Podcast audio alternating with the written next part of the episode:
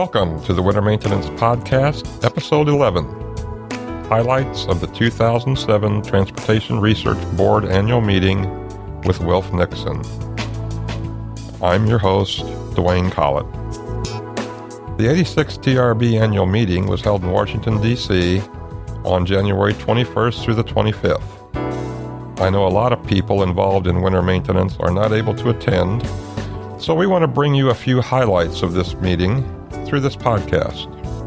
In this first TRB episode, Dr. Wilf Nixon of the University of Iowa will provide us a few highlights of the overall meeting and what stood out for him from a winter maintenance perspective. In following episodes, we'll be bringing you summaries of a few winter maintenance research reports that were presented at TRB. So, let's get right to it. Here's Wilf Nixon's highlights of the annual TRB meeting.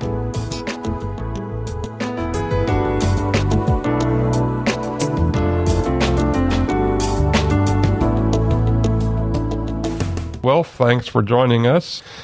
A lot of people are unable to attend TRB, so I thought it would be a good idea to kind of give them a, a little feel for it, of what the meeting was like. And uh, since you were there, I thought you would be the perfect person to do that. So, can you give us a little summary?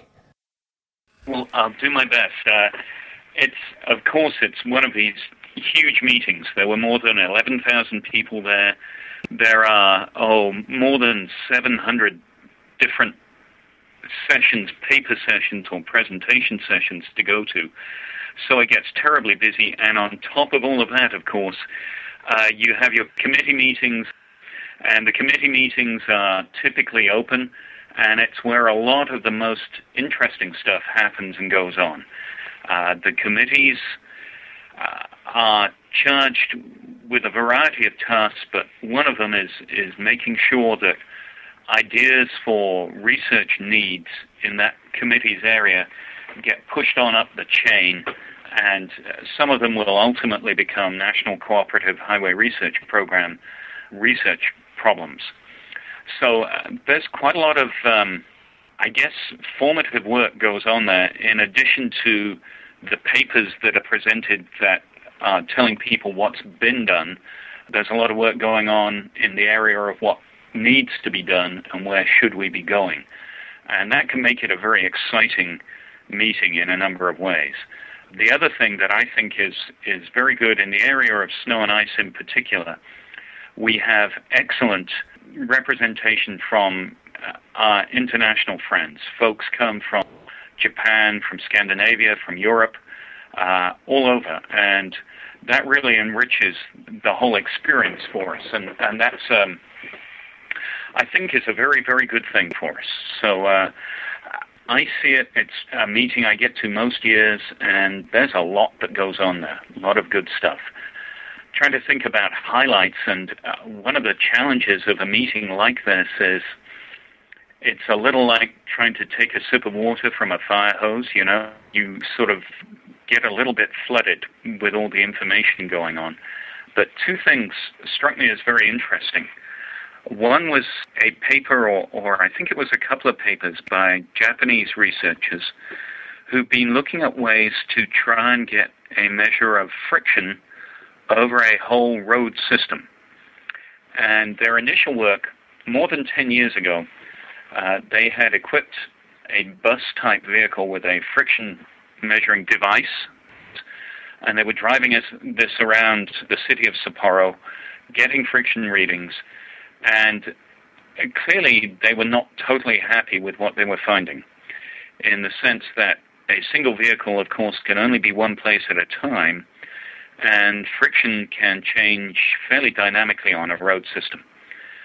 So they decided back then that they would try and gather information from a host of vehicles and use that information to create a more complete picture, a more a friction map, if you will, uh, that they could update in real time of the city streets of Sapporo.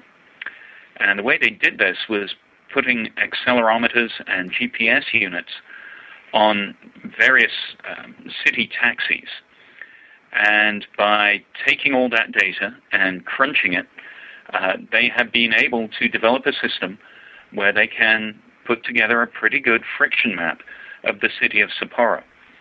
Uh, what I found interesting about this was, first of all, they moved away from the idea uh, data is necessarily going to come from official vehicles. They said every vehicle out there is a potential data collection device. Let's use it. And then, secondly, uh, they had the foresight 10 years ago to realize that now the costs that then would have seemed so prohibitive, such as communication broadband issues, getting the sensors on the trucks, figuring out, or on the taxis, figuring out where they were, all of that, and crunching all that data, which seemed at that time very difficult. Now the technology has developed, so it's really quite cheap and certainly very feasible. And there is a long term viewpoint of research there that I think is very valuable and is one that we could do a lot to learn from here in the U.S. So that for me was one of the highlights of the um, conference. Uh, let's see, An- another highlight, uh, and this came in one of the sessions sponsored by our Surface Transportation Weather Task Force, which is looking not just at winter weather, but at all weather issues and how they impact surface transportation. That was related to the, uh, it's a federal program called VII, Vehicle Infrastructure Integration, and it's the VII initiative. And what this is doing is saying, given that cars today are gathering all sorts of data about their own performance and about the environment within which they are operating, if we can take that data, collect it, crunch it, there is enormous value available in that data, and we need to find a way of using it. And that's something that really got me thinking that there is a lot of data going to be generated. The issue that we, the researchers, those who are helping development and deployment of new technology, have to be thinking in is what data is out there that we haven't thought about yet, but we just need to dig a little and we can gather it. And then, how do we take that data and turn it? Uh, I like to think of data going up a, a sort of value chain of data, information, knowledge, and finally wisdom. Uh, and the data are just bits zeros and ones. We can turn that into information. It's uh, vehicle speed, it's a road surface temperature, whatever. We can then process that to get knowledge.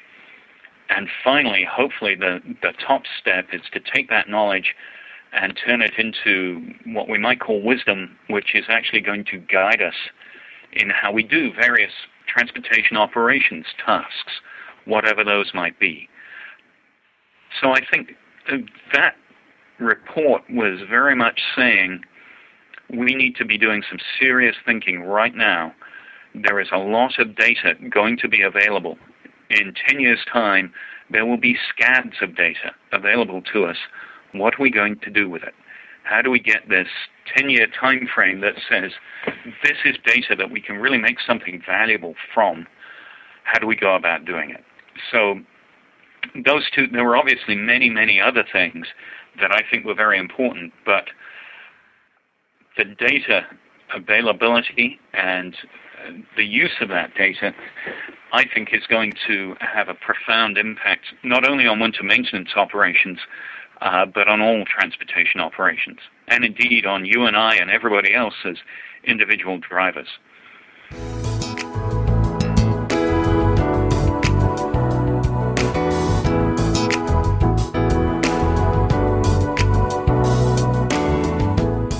Our thanks to Will for taking the time to speak with us.